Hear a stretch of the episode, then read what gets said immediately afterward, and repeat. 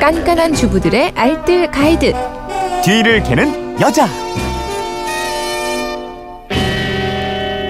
네, 살림도 복습이 필요합니다. 일요일 판 뒤를 캐는 여자 일주일 총정리편으로 꾸며드리고 있는데요. 오늘도 곽지연 리포터와 함께 지난 한 주간의 살림 노하우 쭉 살펴보도록 하겠습니다. 어서 오시고 새해 복 많이 받으시고요. 네, 새해 복 많이 받으세요. 네, 지난 한 주간의 노하우니까 네. 작년 거예요, 이거. 그죠? 그러네요. 묵은 걸 한번 다시 한번 정리해 네. 보겠습니다. 자, 월요일하고 화요일에는 손쉽게 집안 정리하는 요령 이거 알아봤고요. 네, 어, 집안 정리할 때요. 정리의 기본 은 바로 버리기라고 합니다. 그래서 지난 월요일에 잘 버리는 요령에 대해서 알려드렸었거든요. 네. 버릴 것과 안 버릴 것을 분류하면서 시작하시면 돼요. 그리고 버려야 할 것은 이제 과감히 버리시면 됩니다. 특히 옷이요. 산지 5년이 넘은 옷, 작아진 옷, 1, 2년 사이에 한 번도 입지 않은 옷이라면 앞으로도 이거 안 입을 가능성이 크거든요. 그렇더라고요. 이런 옷들은 과감하게 정리하시면 되는데요. 다만 오래된 옷이지만 소재가 좀 좋고요. 모양이 크게 변하지 않은 옷은 이거는 그냥 놔두세요. 네. 유행에 맞게 리폼해서 입어도 되고요. 다른 사람한테 물려줄 수도 있거든요. 음. 그리고 주방을 정리할 때는 이런 물건들은 버리셔도 됩니다. 먼저 달아버린 나무 수저. 오래된 플라스틱 용기, 그리고 코팅이 벗겨진 프라이팬과 냄비, 어, 플라스틱으로 된 그 조리 도구들 있어요. 네. 뭐 국자나 뒤집개 같은 것들, 그리고 칼집이 많이 난 도마도 과감히 교체해 주시고요. 음. 사용하지 않는 유화 식기나 또 모셔만 두고 있는 그릇들, 아깝지만 버리는 게 좋습니다. 네. 거실로 가서는 이제 사용하지 않는 케이블선, 고장난 전자제품, 더 이상 보지 않는 카세트 테이프나 비디오 테이프, 또 CD 같은 거 버리시고요. 용도를 잘 알 수 없는 잡동사니들도 많이 있습니다. 뭐 음. 끈이나 비닐봉지나 쇼핑백이나 전단지 같은 것들, 이런 것들도 버리는 게 좋아요. 네. 화요일에는 버리고 남은 짐 잘 정리하고 또 수납하는 방법까지 알아봤죠? 네, 가장 먼저 해야 할 일이 분류입니다. 그러니까 서로 연관 있는 물건들끼리 모으면 되는 거거든요. 옷장을 정리하신다면 계절별로 구분을 하고요. 다시 개인별로 분류합니다. 그 다음에 이제 옷걸이에 걸 옷과 개어서 그 서랍에 넣을 옷을 구분하시면 되고요. 집에서 입는 평상복은 방문 뒤에 벽면이나 가구 옆면에 그 앞착 옷걸이로 걸어 놓으면 좋아요. 네. 속옷이나 양말은 서랍 속에 200ml짜리 우유팩을 활용해서 정리해 놓으면 좋더라고요. 음. 그리고 화장대 공간.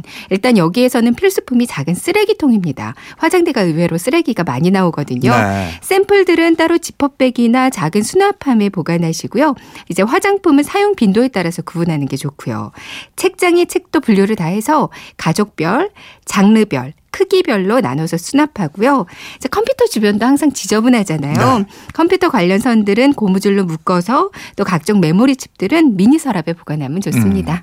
정리하다 보면 버릴 물건은 아닌데 이게 집이 없어서 막 돌아다니는 그런 물건들이 분명히 있거든요. 맞아요. 물건이 돌아다니는 이유가 돌아갈 집이 없기 때문이거든요. 그러니까 네. 돌아가는 물건들에게 막 돌아다니는 물건들에게 집과 이름표를 만들어 주세요. 음, 음. 또한 가지 정리를 시작하기 전에 수납 도구들 먼저 이렇게 쫙 장만해 놓고 정리하는 분들이 있으시거든요. 네. 그뭐 홈쇼핑에서 파는 이불 압축팩이나 수납 상자. 음. 사실 이런 건 좀 피하는 게 좋다고 합니다. 네. 그러니까 부피를 줄이기 위해서 숨겨두기 위해서 수납을 하면요.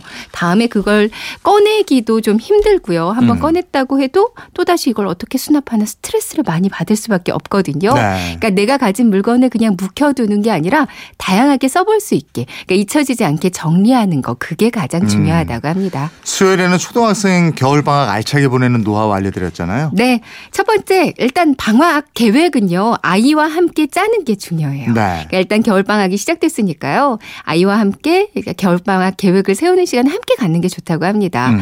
우선 아이들에게 체험이나 전시 장소를 고르라고 하고요. 이제 몇 가지를 골라놓고 벽에다가 크게 써서 붙이고요. 다녀온 다음에 하나씩 지워보기도 하고 또 사진과 체험 일기도 그때그때 정리해두면 그 기록 습관을 만드는데 아주 좋고요. 네. 체험은 근데 너무 많이는 말고 한 주에 하나 정도면 충분하대요. 네.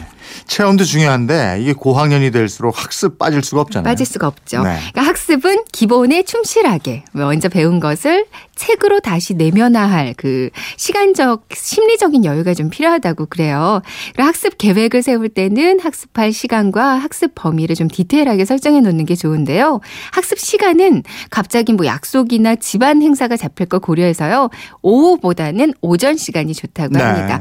어쨌거나 방학은 아이들 충전하는 기간이 잖아요. 계절이잖아요. 그러니까 음. 무리한 학습과 무리한 활동보다는요. 아이의 체력과 컨디션을 잘 살피고요. 적절한 계획을 세우는 게 중요하겠어요. 목요일에는 겨울철 과일하고 채소 보관법 알아봤어요. 네, 일단 바나나 많이 드실 텐데요. 바나나는 밖에 두신다면 비닐이나 신문지로 잘 감싸서요. 너무 춥지 않게 그렇게 해서 발코니에 두시는 게 좋겠고요. 가급적이면 실내에서 매달아 둔 채 보관하는 게 가장 좋습니다. 네. 귤도 많이 드실 텐데요. 귤은 먼저 농약을 좀 제거해 주는 게 좋아요. 베이킹 소다 나 소금 이용해서 물로 한번 닦아 주시고요. 잘 말려서 다시 박스 안에 넣는데 신문지를 한 장 깔고 귤 넣고 신문지 한 장 깔고 이렇게 층층이 넣고요. 맨 위에는 마르지 않게 신문지로 마지막으로 한 장 더 덮어 주는 것도 음, 좋습니다. 음. 고구마는 너무 건조하 너무 춥지 않은 곳에서 좀 건조하게 보관하는 게 좋은데요. 네. 사왔으면 일단 신문지 펴놓고 그 위에서 한번 말려주세요. 이제 박스 안에 구멍을 뚫어서 중간 중간에 신문지를 구겨 넣는 것도 좋습니다.